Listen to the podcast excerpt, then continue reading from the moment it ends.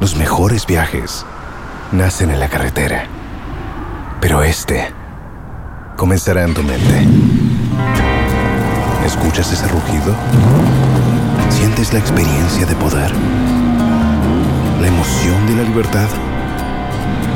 Ya estás preparado para vivir tu nueva aventura. Nueva RAM 1500. Hecha para vivir. RAM es una marca registrada de FCI US LLC.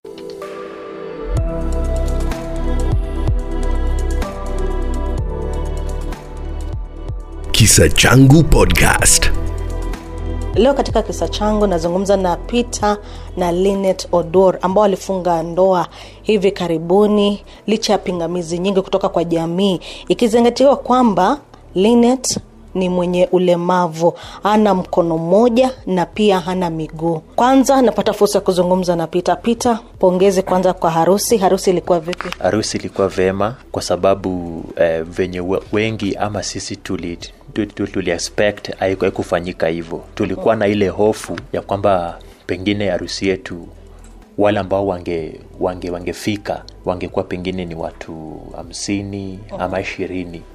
Lakini kwa uwezo na mkono wa mwenyezi mungu watu walizidisha wakafika kitu mia tatu mia nne. Mpaka tulishangaa kwa sababu kuna wale marafiki ambao walitutenga wakasema kwamba ati harusi yetu haita- haitakuwa itakuwa vizuri haitafanyika na watu wengi pia watakuja. Lakini kwa hivyo harusi ilipendeza sana. So labda unahisi ya kwamba kuna watu ambao walikuja kwa sababu walikuwa wanaona ni kama si kitu cha kawaida, mtu anafanya harusi, wanataka kuona Linet hana miguu, anaenda aje, anafanya aje harusi, atakuwa amevaa vipi, hivyo labda. Watu wengi wali, walifika kwa sababu walitaka kujua huu bwana na huyu bibi ambaye ha, ni, ni mlemavu harusi yao itakuwa vipi? Mm-hmm. kwa sababu nakumbuka hiyo asubuhi katika msafara tukielekea kanisani. Njiani penye tulipita watu walijua wali, wali, wali, wali ni harusi yetu. So wengi wakaanza tu like kama, kama watu wa bodaboda na wengine wa mama walikuwa pale mjiani. Wakatufuata tu wakasema tunataka hiyo ni harusi ya ule, ule, ule msichana tunamwonanga na ile gari yake ya wheelchair. Kwa hivyo wengi walifika pale kwa ile hamu ya kutaka kujua hii harusi ya huu bwana na huu bibi harusi ambaye ako na ulemavu itakuwa vipi? Turudi nyuma kidogo, mlijuana na Linet wakati gani? tulijuana na linet eh, miaka niseme kama tan nne nne iliyopita 2016 na linet tulikutana naye mimi katika nini akaunti yangu ya facebook napenda kupost sermons za bibilia nikisoma nikisoma andiko fulani penye imeniguza naenda nachapisha pale na post. Ka- katika ile wakati ya kupost kila siku kulikuwa na mwanadada alipenda sana kulike na kucomment kwa post zangu. Nikiweka asubuhi ana like ana comment nikiweka tano atazicomment na zilike zote. So mimi nik- nikawa na ile mvuto kutaka kujua ni nani huyu ana like sana comment zangu ana comment sana kwa zote. Zingine pia ana share katika akaunti yake. So katika hali ya kufuatilia ndio nika nikamtumia message kwa inbox nikamuuliza we ni nani unatoka wapi? Pia aka- aka- aka- akafanya akafanya pia kunijua so hapo ndipo safari ilianza Wakati ule ulikuwa ulianza kuzungumza naye, ulikuwa unajua kwamba ni mtu mwenye ulemavu? nilijua kwa sababu siku ya kwanza amizi siku zote amekawa akilike na comment post zangu ile ile picha yake ambayo ameweka pale ni picha amepiga kama kwa kwa wheelchair. Sasa uh, baada ya kukutana na Linet, ni wakati gani sasa ulihisi ya kwamba yenyewe nimeanza kuwa na hisia za kimapenzi kwake? kuna vitu vitatu zilinivuta kwake. Ya kwanza kabisa ye, jinsi nilimwona akiongea katika post ambayo alikuwa anaweka kwa facebook alikuwa mcha mungu sana. Na kwa maisha yangu pia mi ni mcha mungu namba t ile maturity ali, ali, alikuwa nayo kwa sababu mimi ma maturity si miaka bali ni ile the kind of mindset mtu ako nayo. Nikawa nikiangalia hayo hizo fakta mbili nikavutwa. Alafu sasa kenye linivuta zaidi kuna siku akanipigia stori yake ile relationship alikuwa ndani yake venye ilikuwa ina shake so alishushwa moyo sana. So ndi akaniambia pita mimi je nitawahi kupata mwanaume atanioa katika hali yangu? Kwa sababu yule ambaye nilidhania ange, angekuwa mume wangu alinitenga kumbe alikuwa na bibi fulani nyumbani na hajaniambia. So katika ile hali ya huzuni akiongea ndio, ni, ndio mimi nikahisi nika, nikasema can i be a person who can restore joy in the life of this a lady? Because she is very beautiful she is mature na napenda mungu. So hapo ndio zile hisia ya mapenzi ikanivuta ika kwake na nika- nikamwambia mimi nakupenda so safari zetu zote sasa ikaanzia hapo Okay. naam Sasa nataka tuzungumze kidogo kuhusu wakati ambapo mmekuwa mkichumbiana. Kuna ile wakati mwingine mnaenda date, wewe ni kijana mdogo, pia ni kijana. Kuna vitu ambavyo mnapenda kufanya pamoja wakati mnachumbiana. Mmekuwa mkifanya vipi? Okay eh, kwa mwanzo ningependa kusema hii safari yetu ya ndoa eh, hatujapata ile nafasi vizuri ya kuenda date ama kwenda picnic kwa sababu ya mwanzo ilikuwa ile umbali Nili, al, alikuwa mbali na penye nilikuwa so hatungeweza kupata ile nafasi vizuri ya kufanya ha- hayo yote. Lakini wakati nili, sasa nili, nili, nilikuja nika, nini, nini, nini, nikaishi eldoret kufuatilia masomo yangu hapo hapo, hapo ndipo sasa linet tungeweza kukutana tu kwa church kanisani. Kwa sababu wakati nilikuja eldoret mimi niliona vema nilimwambia jinsi nimekuja hapa ningependa kusali na wewe penye unasali. Kwa maana mimi nimekuja hapa kwa hii ni mgeni bado sijafahamu kanisa lolote sifahamu yeyote. Kwa hivyo pale penye unaenda ndio tutaenda. Pikniki yetu naweza sema ilikuwa tu on kwa sababu on every sunday in the morning nilikuwa natoka penye nimeishi naenda hadi kwake asubuhi nimpate kama ko tayari nimsaidie kutengeneza ile kiti yake ya tutoke tuende stage alafu tupande gari hadi kanisani. Kanisa ikiisha tena namchukua namrudisha alafu ndio niende zangu. So mimi nasema ile maisha yetu ya, ya, ku, ya, ku, ya kutangamana pamoja ilikuwa tu wakati nilienda kumchukua nimpeleke kanisani. Ya pili ile picnic pia naweza shuhudia tume, tumefanya naye ni ile tukienda kwa hii mkutano yetu ya, ya komiti ya wedding. Kwa sababu, kwa sababu ilikuwa katika hoteli moja town. So nilikuwa naenda namchukua tena tunaenda kualika ile hoteli. Hiyo hoteli ilikuwa kwa second floor na hiyo hoteli pia akukuwa na lift.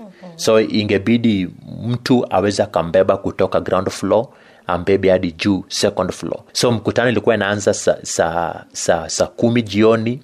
Mimi nilikuwa nahakikisha by saa nane na nusu tumefika pale nimembeba nimempeleka kwa second floor. Kiti yake nimeweka vizuri tunafanya mkutano mkutano ikiisha nimemtoa tena tunamrejesha chini Sasa wakati mmekuwa mki, mkichumbiana, marafiki zako walichukulia vipi wakati ambapo walihisi ya kwamba rafiki yetu anachumbiana na mtu ambaye ni mwenye ulemavu? siku ya kwanza yenye mara marafiki zangu walijua wali, walijua yule ambaye mpenzi wangu ako na ulemavu nile siku nili, nili, alikuja hadi hadi hadi huko huko shule yetu university of eldoret. Wakati alifika pale nilienda kulipa fee. Hapo ndipo marafiki zangu pale shuleni waka, wakaniona kama namsukuma kwa hiyo wheelchair yake.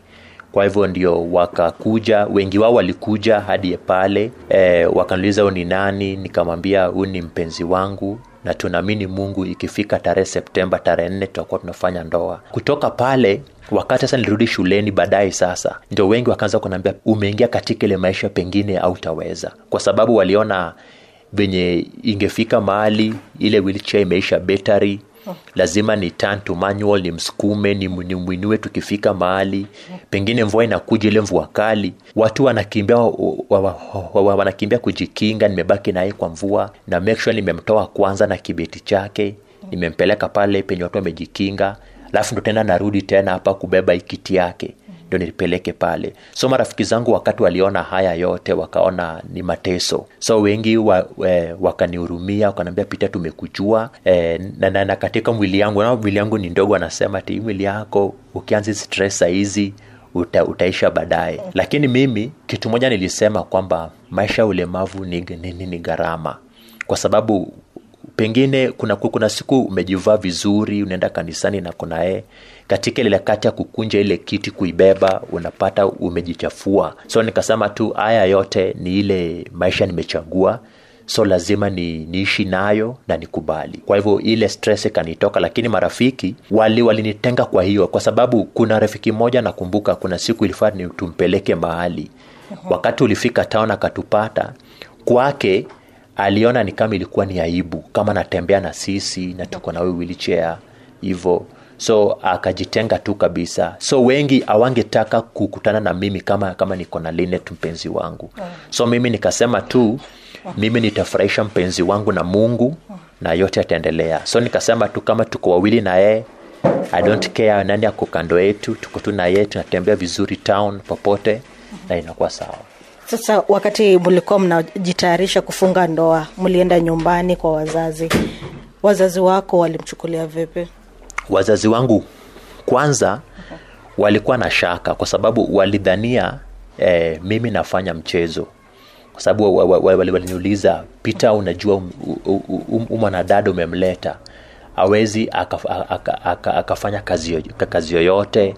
Awezi kwa sababu hao kwanza wa- walijua ye linet awezi akafanya chochote.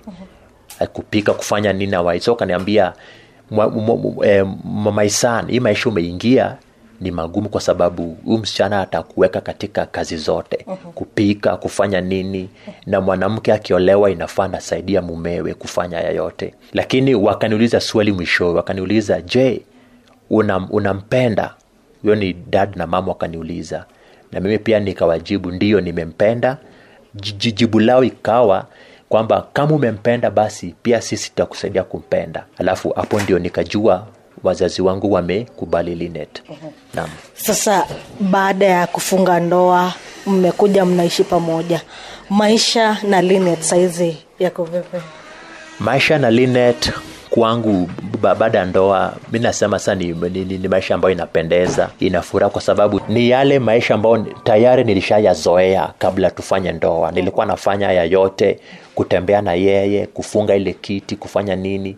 So nimezoea kwa, kwa hivyo saizi saizi kama tumeishi sasa ni furaha tu. Mi nasema tu ni furaha sipati uzito lolote. Pia nimepata fursa ya kuzungumza na linet wakati ulikuwa unakutana na pita kwa mara ya kwanza kabisa alikuwa anajua kwamba uko na changamoto ya ulemavu. Nilikuwa nimemwelezea manake kwa picha zangu most of my photos zenye ziko fb zote huwa nimepiga tu nikiwa kwa wheelchair.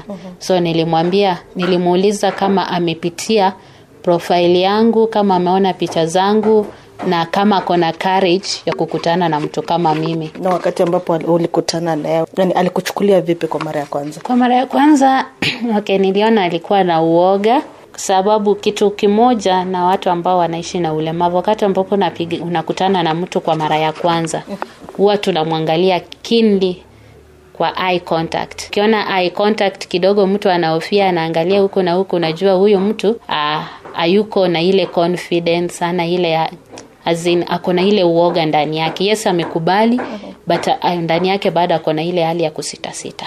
Ulikuwa unahofia labda huyu mtu anaweza kosa kunipenda ama anaweza yani hata kuwa comfortable kuwa na wewe. Yeah, nilihisi hivyo ingawaji hata mara ya kwanza haikuwa ile ya kwamba ameni approach directly ile ya kusema tunaanza uhusiano hivi immediately no.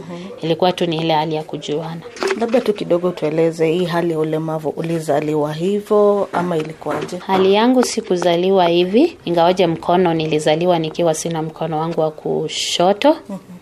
Miguu naye nilikuwa nayo lakini nilipokuwa katika darasa la tano that was around 2002 ndo nikaanza kuumwa na miguu. Ilikuwa inaniuma nashindwa kutembea kwenda shuleni. Nikavumilia tu na hiyo hali kwa sababu mimi nililelewa na nyanyangu kwa hivyo unajua wale watu wa zamani hawangeweza kutambua hii ni hali ambayo inaweza rekebishwa ama haiwezi ikarekebishwa. Kwa hivyo tu nikaendelea hivyo nikafanya class 8 uh, hiyo ilikuwa 2005 after class 8 sasa ndio nikaona hiyo hali ilikuwa imezidi. Sasa badala ya kugrow miguu ilikuwa inaanza kujikunja kutoka kwa magoti. Nikapelekwa kwa shule ya ambao wanaishi na ulemavu. Kwa hiyo shule ndio tulikuwa tunapelekwa kuona madaktari wa kijabe wanawaangalia wanajua hali yenu iko aje waone kama ni hali ambayo inaweza rekebishwa ama iwezi ikarekebishwa.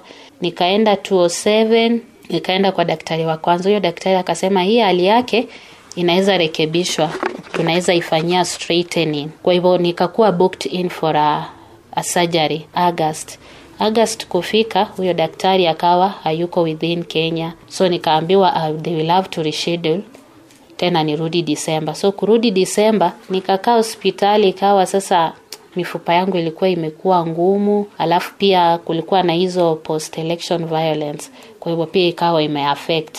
So akaniambia nirudi tu kwanza nyumbani wataona jinsi wataweza kunisaidia. So 2008 December ndio tena nikakuwa booked in niende tena for another surgery. Kwenda nilikuwa naenda nikijua naenda kufanyiwa straightening, but kufika huko nikaambiwa mifupa sahii imekuwa ngumu kabisa, tukijaribu kuinyorosha saa hii haitakusaidia. Kwa hivyo ikabidi nimefanyiwa amputation, na hivyo ndio nilipoteza mguu. Acha turudi kwa mambo ya uhusiano wa kimapenzi kati yako na Peter. Tunajua wakati watu wanakoka ile stage ya dating, kunakuwa na mambo mengi ambayo watu hufanya, labda kuna watu kuna kwenda out pamoja eh, wakati mwingine inabidi mnasafiri, labda mnatumia gari um, hii PSV. Kuna changamoto zozote wakati ambapo mmekuwa mki- mkidate? ya kumekuwa na changamoto awa matatu sekta wacha tu niongelee matatu sekta ya, ya kenya Aa, kidogo kuna tatizo kwa sababu unaweza kuwa uko mahali pengine uko kwa stage unangojea gari mnataka kwenda pahali unapata gari inakataa nasema huyu pengine hawezi toshea kwa gari ama wengine wanaona ah hii itatuchukua muda wanawaacha hapo. Kwa hivyo ilikuwa na hiyo changamoto lakini pia na yeye nilimwambia itabidi umezoea kwa sababu hii ndio maisha ambayo huwa tunapitia.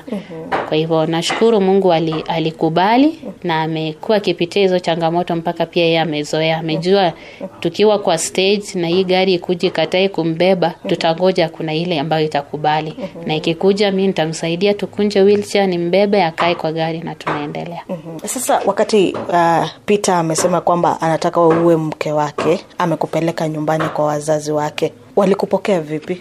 Uh, wazazi walinikaribisha vizuri sana na ikanipendeza. Hata hiyo ndio ikanitia motisha ya kwamba nimekubalika, mm-hmm. kwa sababu ningeenda pale na wao pia washtuke, wakuwe katika ile hali ya kwamba ah, hawataki kunikaribisha ama bado wako na ile uoga, lakini nilipoenda kule walinikaribisha vizuri.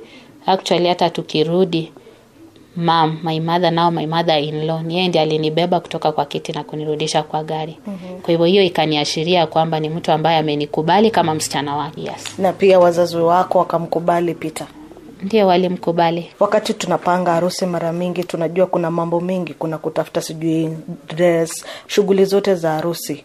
Mlikuwa mnashirikiana ama ilibidi afanye zaidi ya wewe? tulikuwa tunashirikiana zile ambazo siwezi fanya yeye ndiye alikuwa anaweza kufanya mm-hmm. kama kwa mfano tunataka kuangalia pengine service provider fulani na pengine penye ofisi yao iko iko upstairs ye ndio sasa inabidi ana, ana, anaenda kuulizia mm-hmm. tunapata lakini kwa yote tulikuwa tunasaidiana tu jinsi tunaweza Saizi mmefunga ndoa, mnaishi pamoja, labda kuna mipango ingine? Uh, mipango ambayo tuko nayo ni mingi.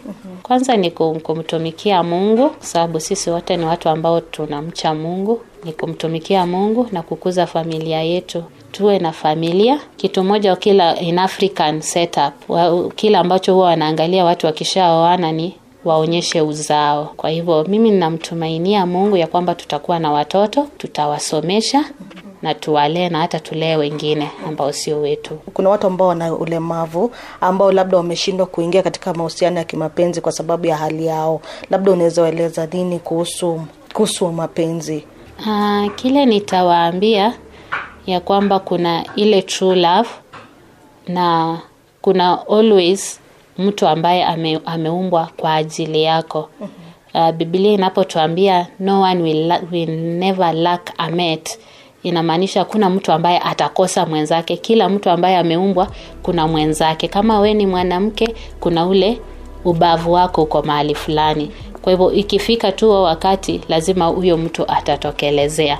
Kwa hivyo kitu cha kwanza ni kujikubali. Kwanza ukishajikubali wewe mwenyewe na unajiona kama mtu, hivyo ndio mtu mwingine anaweza kupenda, kwa sababu upendo unaanzia kwako wewe mwenyewe. Nisipojipenda jinsi nilivyo, nijiachilie tu kwa mfano mi ningekuwa nimejiachilia tu pengine niko kule barabarani pita angenipenda. Tuambiene tu kweli. Angenipenda kwa hivyo lazima uwe ni mtu ambaye pia wewe mwenyewe unajipenda unajitunza. Unakuwa yule mtu ambaye ukiwa pale you are admirable. Sawa, asante sana, pongezi tena kwa harusi yenu. Asante. Na nawatakia maisha mema. asante sana. Sawa, nikitamatisha kisa changu, mimi ni Faith Kotere. Kisa Changu Podcast.